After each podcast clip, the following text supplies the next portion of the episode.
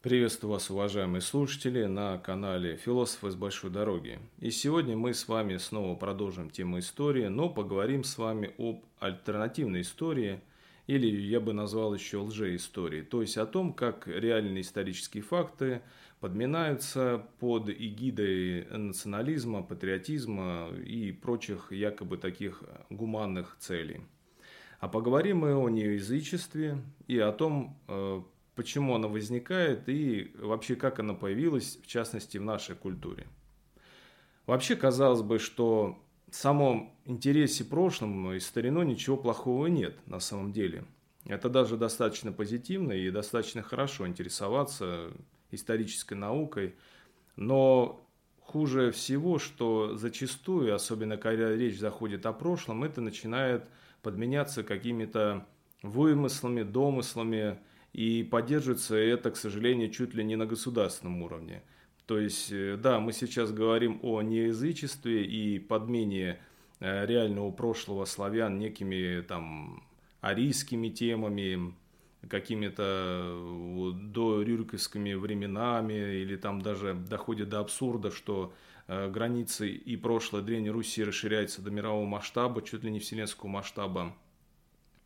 Но на самом деле начиная говорить об этом, мы не должны забывать, что э, такие попытки государственного вмешательства с целью, например, запретить отождествлять э, э внешнюю политику 30-х годов э, таких государств, как СССР Германия, или же там под эгидой якобы защита от переписывания истории, переписывать историю Великой Отечественной войны и Второй мировой войны, все это, в принципе, становится сроднее одному и тому же. И когда реальные факты мы заменяем пропагандой и выгодными якобы событиями и фактами, тогда это превращается к тому, что вырастает целое поколение, не знающее нормальную историю, а потом выдающее желаемое за действительностью. Мы перепишем чуть-чуть вот в этом месте, а потом это пойдет по накатанной и начнется переписываться вся история целиком. Да и нужно всегда помнить, что нельзя никогда навязать э, в полной мере историческое прошлое вот именно так, как это хочется кому-то, фальсифицировать это. Факты, они на самом деле все равно вылезут, как, э, я не знаю, грибы после дождя, они все равно станут явными, и тогда та власть, то государство, то общество, которое факты подтасовывает, оно будет выглядеть очень нежелательно, это будет полный крах в моральном плане. Но начнем мы давайте с небольшой исторической справки. К сожалению или к счастью, но вот эта подмена желаемого действительным началась еще задолго до 20-го столетия.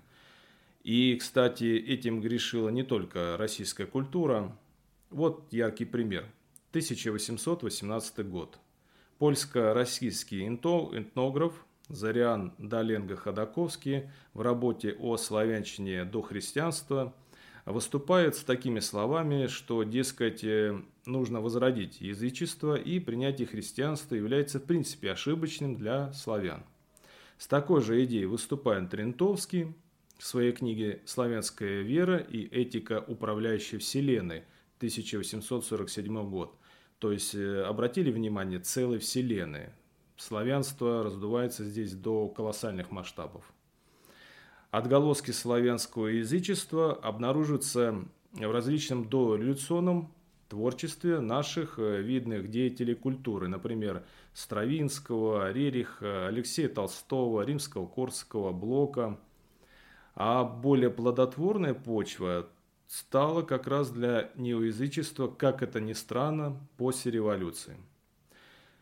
1918 году Михаил Тухачевский, видный военачальник Красной Армии, выступает э, с идеей, э, которая заключается, ну, как бы сформулируем ее в двух словах, что христианство опять-таки ошибочным, и нужно возрождать язычество, дескать, это возродить самого русского человека. Тухачевский открыто с этим выступает на заседаниях партии, и более того говорит, что царизм и православие сделали из русского человека безвольного слизняка, просто скот. Э, мало того, что вслед за Троцким он э, считает, что должна произойти мировая революция и что она произойдет, но он также начинает продвигать свои идеи, говоря, что нужно создать нового русского человека. Более того, Тухачевский просто грезит созданием некого былиного богатыря. Преследуя идею создания сверхнового русского человека, Совнарком подает докладную записку, в которой предлагает объявить язычество новой государственной религией. И ведь самое смешное, что потом ему это и припомнят. В 1937 году, когда на него начнут фабриковать дело Ежов со Сталиным, вот эту записочку приложат к основному делу. Как бы мотивируя тем, что маршал окончательно морально разложился. Но на этом история неоязычества в советском прошлом не заканчивается. После Тухачевского, 30-40-е годы, Своей работой в области неоязычества занимается Борис Александрович Рыбаков. Вообще Рыбаков, несмотря на то, что выходец он был из семи старообрядцев, и то, что он был вообще-то советским историком, является своего рода иконой у всех неоязычников, родноверов, ну и прочих, и же с ними. Он был на самом-то деле действительно крупным археологом, крупным историком, у него была специализация ремесла Древней Руси – но вот в целом взгляды, скажем так мягко, были очень специфическими. А его идеи часто просто не соответствовали реальным фактам. И ведь что самое интересное, он пользуется популярностью и у православных кругов. Вообще неоязычество, как ни парадоксально, является популярным и у православных кругов, так как позволяет, может быть, как-то заменить язычество каким-то более удобным форматом. Например, те же праздники, такие как Масленица, являются своего рода компиляцией, уже созданной под влиянием православных, бытует такое мнение, да, православных кругов, исходя вот из каких-то там языческих культов. Но э, точно это или нет сказать я не могу, но то, что Рыбаков умудрился стать популярным в этой среде, особенно неязычников, это точно. После того, как публикуются его знаменитые работы посвященный Древней Руси, а именно язычество древних славян и язычество Древней Руси, э, становится понятным, что Рыбаков не просто является каким-то авторитетным да, вот историком Советской России, он является, можно сказать, монополистом в этой области. И если вы посмотрите э, интервью и вообще заметки историков другого формата, скажем так, то они дружно вам скажут, что идти против Рыбакова и его идей в советские времена было просто опасно. Э, минимум э, вы просто-навсего останетесь никому неизвестным ученым, вам просто не дадут хода. А максимум начнутся откровенные гонения, и это было вплоть даже до 80-х. И, в принципе, Рыбаков, как и любой неоязычник, являлся антинорман... норма... антинорманистом, и здесь это тоже понятно совершенно. Он удревлял историю Киева, пытался отрицать влияние варягов и все прочее. Большой вклад в дальнейшее развитие всех этих идей, а также идей, связанных с неоязычеством, развили уже такие откровенные фрики, как Чудинов, Асов, Задорнов и все прочие. Что же дальше с неоязычеством происходит? А происходит то, что не только в русской культуре становится она популярной, если мы говорим о странах э, бывшего Советского Союза. В Украине э, такие деятели, при том достаточно давнишние, как Владимир Шаян, Лев Селенко, который называл себя пророком Орлигором, развивают свой вариант родноверия, связанный с Украиной.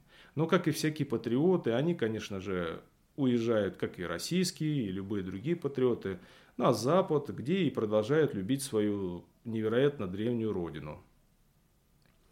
Как уже говорилось, после 80-х все эти абсурдные идеи начинают развиваться дальше.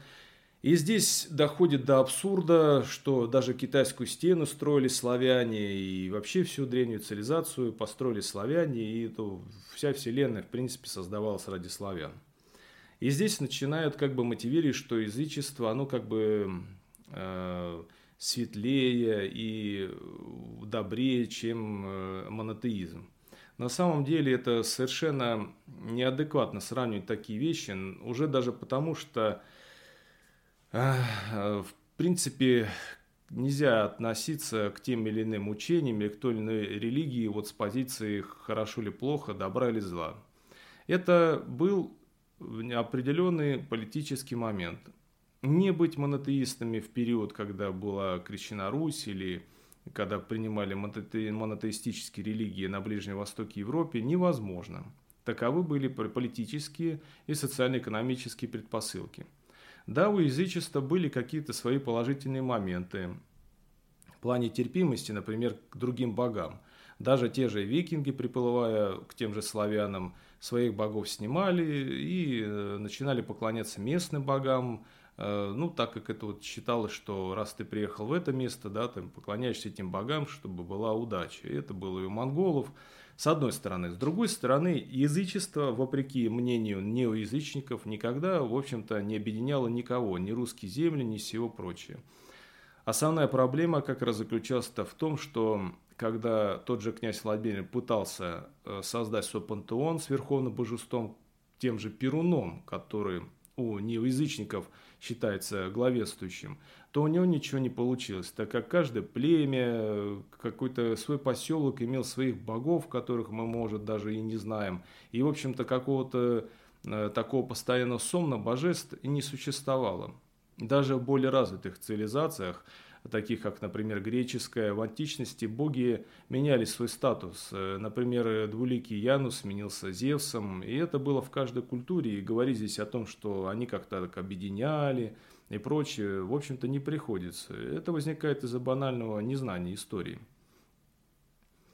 То же самое касательно миролюбивости славян-язычников э, или же отсутствия рабства э, якобы у славян. На самом деле все это было, и все это происходило, исходя даже не из особенностей каких-то культурных, а в принципе потому, что весь мир следует определенным вся истории каким-то, ну, э, скажем так, правилам того или иного региона. Так как культура у нас все-таки общая с европейцами, да и в частности с чем-то, может, даже с Ближним Востоком, так как она оперирует к античности – то какие-то общие черты в взгляде на религию, они были. Опять-таки монотеизм, авраамические верования, это иудаизм, ислам, христианство. Уж точно мы не смогли бы стать э, ни буддистами, ни зороастрийцами и всем прочим. Если брать тот же азиатский регион, то там действуют свои в этом плане правила. Мир потихоньку отходил от э, монотеизма, в частности, европейский мир – вернее, от политеизма, прошу прощения, к монотеизму. Затем происходит в развитых странах секуляризация, э, происходит э, развитие в сторону светского гуманизма, это вполне нормально. И уже на фоне этого нужно обращаться, если даже вы критикуете религию и тоже христианство, уж точно не к неоязычеству, а к секуляризации и светскому гуманизму. Что ж, на этом я с вами прощаюсь. Подписывайтесь э, на наш канал на различных социальных сетях, слушайте на, на различных платформах «Философов с большой дороги». С вами был Николай Сакиркин. Пока.